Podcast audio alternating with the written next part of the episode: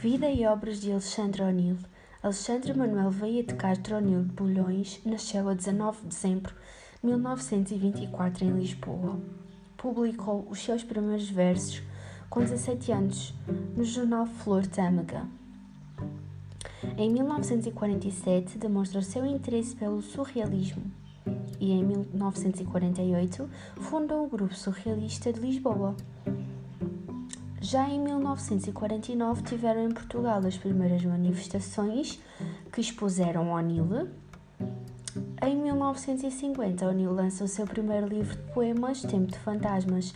Neste ano ocorre também a, a extinção do grupo surrealista.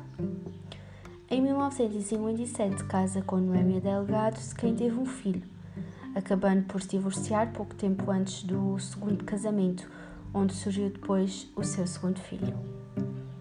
Alexandre O'Neill foi poeta, autor e argumentista. Acabou por falecer a 21 de agosto de 1990, 1986, aos 61 anos.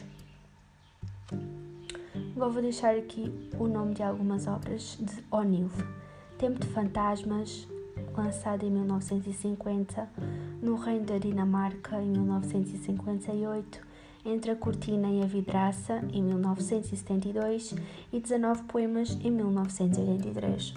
Agora vou fazer a leitura expressiva do poema Autorretrato de Alexandre O'Neill. O'Neill, Alexandre, moreno português, cabelo asa de corvo, da angústia da cara, na riquete que sobrepuja de traves, a ferida desdenhosa e não cicatrizada, se a visagem de tal sujeito é o que vês, otima-se o olho triste e a testa iluminada. O retrato moral também tem os seus quês. Aqui uma pequena frase censurada. No amor, no amor crê, ou não fosse ele O'Neill, e tem a veleidade de o saber fazer, pois amor não há feito, das maneiras mil que são a senovente estátua do prazer mas sofre de ternura, bebe demais e ri-se, do que neste soneto sobre si mesmo disse. Agora vou deixar o meu comentário pessoal acerca do poema. Nos versos 1 a 6 podemos verificar o retrato físico do sujeito poético. Uh, O'Neill é moreno, tem cabelo preto, nariz mal feito, uma ferida, olhos tristes e testa iluminada. O sujeito poético apresenta um retrato físico que se aproxima numa caricatura, assim muito, assim uma conotação cônico, quase ridícula. Também uh, nos versos 1 a 6 encontramos os traços psicológicos, que é a angústia da cara, o olhar triste, ferida desdenhosa, que revela desprezo e desdenho. Nos versos 7 e 8 temos o retrato moral do sujeito poético. O retrato moral é breve e enigmático, uma vez que o sujeito poético insinua que não é um ser exemplar.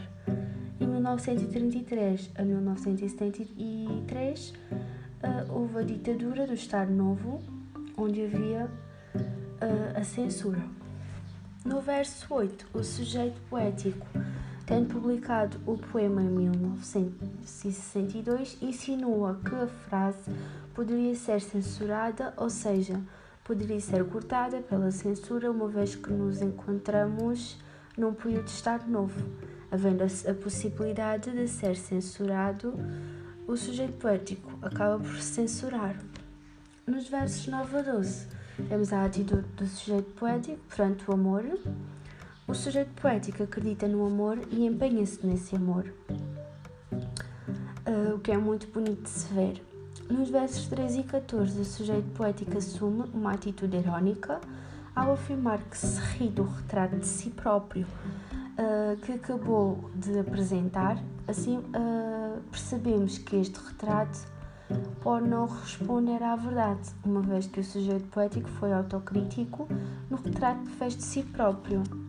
Este poema, a meu ver, e a ver de todos vocês, dá perfeitamente para ver que é o autorretrato do, do sujeito poético, do Alexandre O'Neill. Uh, foi um, um gosto enorme poder-vos apresentar a vida e as obras de Alexandre O'Neill, uh, fazer a leitura expressiva do poema, autorretrato e dar a minha opinião acerca do poema, a minha apreciação crítica. Foi de um gosto.